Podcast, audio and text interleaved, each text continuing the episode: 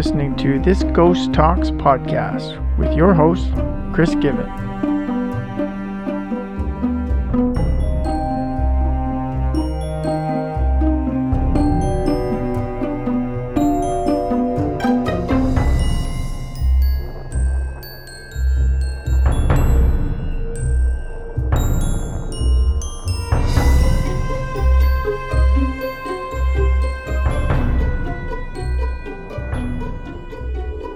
OMG, I've made it to episode number seven of This Ghost Talks. I'm your host, Chris Given, and today I'm talking about one of my favorite things in the whole wide world, and that's virtual reality. I first tried VR in the late 90s at Canada's Wonderland, which is an amusement park. I tried it with my brother in law, and it cost about $5 for three minutes of game time, and that was a lot of money back then. The headset was massive and heavy, and the graphics were blocky to say the least. But the game started, and I was running down a tunnel underground, and I could hear my brother in law in my headset. Couldn't see him, and I asked where he was, and he said, I'm right behind you. So I turned my head around, and there he was. What struck me first was the size of his character. He was massive. He was standing there, kitted out in full white armor, all except for his head. My attention then turned to these creatures that started to attack us that came out from these holes along the tunnel. I pulled the trigger on the joystick and killed the creatures. I could tell I was shooting them, but I didn't see any weapon. We got to the end of the tunnel and we entered an elevator.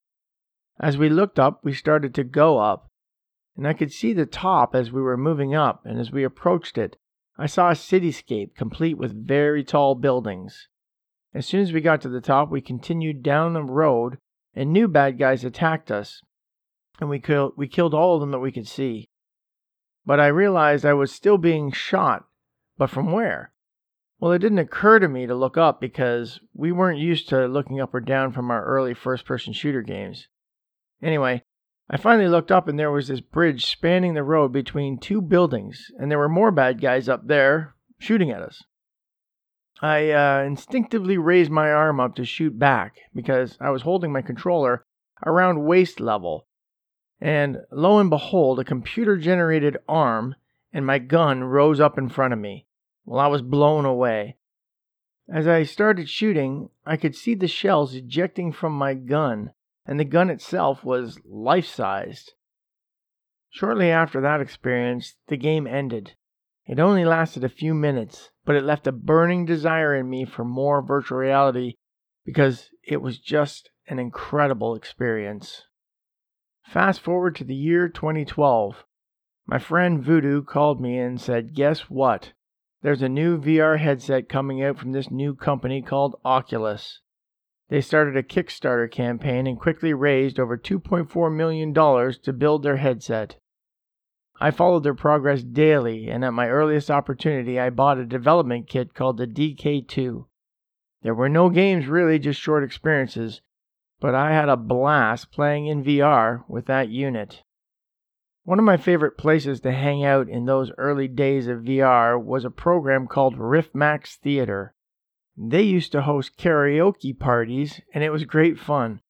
Sadly, they stopped the development, and I have yet to this day to find another program that does what they were doing. The closest thing we have today is called Bigscreen, and it's a VR theater as well where you can watch movies with your friends or just chat. It's amazing too, and it could represent the future of movie theaters, in my opinion. My next headset was the HTC Vive, which I used almost every day for two years. I still have it to this day, although I've handed it down to my son, but it's still an incredible piece of kit.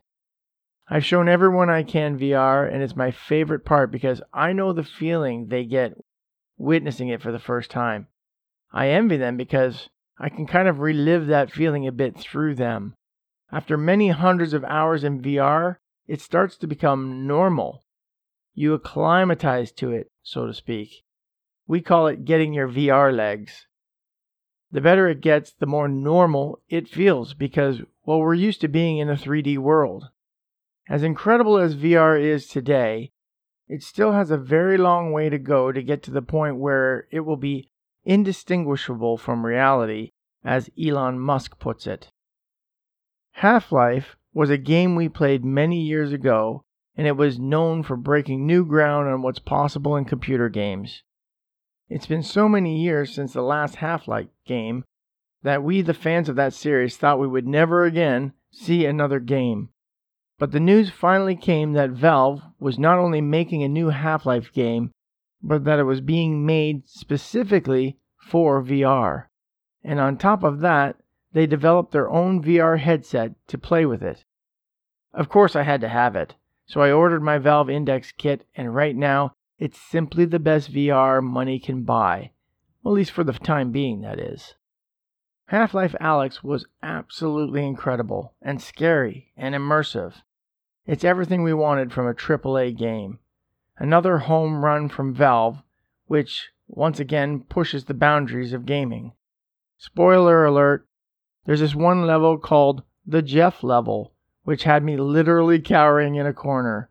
This monster, called Jeff by one of the game's NPCs, which stands for non player characters, had spores pouring out of it.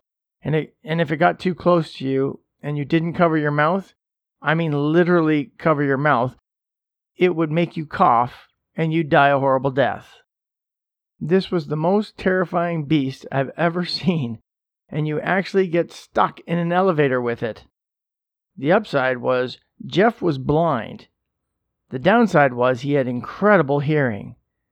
Thank God this all took place in an old vodka factory, and I had plenty of bottles to throw around to distract him. This thing followed you for what felt like an eternity, but in the end, when you finally get rid of him, it's the most satisfying thing. Not too many games make you breathe a sigh of relief like that.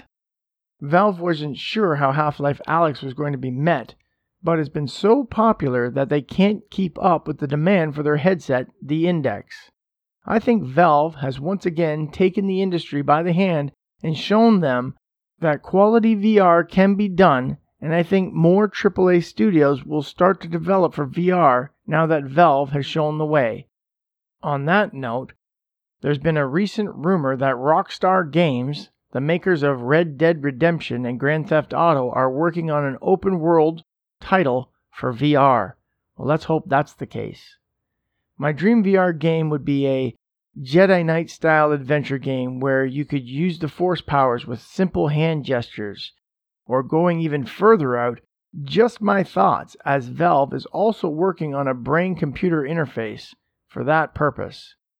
But imagine how immersive it would be to be able to make a simple pinching motion for force choke, or a claw gesture to have lightning fly from your fingertips, or just a simple wave of your hand to use a Jedi mind trick. These things and more are on the horizon. There's one Jedi game that's here now, and it's called Vader Immortal, and although it uses controllers, it's still awesome. You literally get to have a lightsaber fight with Darth Vader and fight a Rancor beast.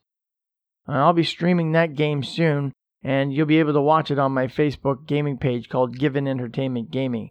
If you want to look that up, you're most welcome. Or you can also watch my gaming on my Twitch page. Just search for Ghost55. That's GH05T55. Is it a shameless plug if I'm plugging my own stream sites and my own podcasts? Anyway, if you're a gamer and you like watching streams,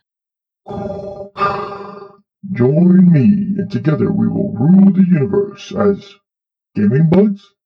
Oh, I just remembered. I want to tell you about this time when I was playing Half Life Alyx for the first time, and it was in this very scary part of the game. Now, you have to know that I do all my gaming in the basement late at night after my wife and kids are asleep. I work nights, so it's my me time. But this night I was 100% sure everyone was asleep and I was totally alone in my basement to play VR. Okay, so that sets the stage. I'm totally immersed into the game at this point, and this is where my cat decides to jump up on my arm in an attempt to get up on my shoulders. It felt like someone had grabbed me and I nearly had a heart attack. I wish I'd been streaming because it would have ended up as an internet meme for sure. People love to scare people while in VR, but I don't recommend it. Something is liable to get broken, like your TV screen or your nose after they get a hold of you. Now, I want to talk about one of my favorite games in VR, one which I've spent over 700 hours in. It's called Onward. It's a multiplayer, team based tactical military shooter. And as far as I'm concerned, it still sits in the top spot in that department. I remember the first time I played that game and the first time I got shot and killed.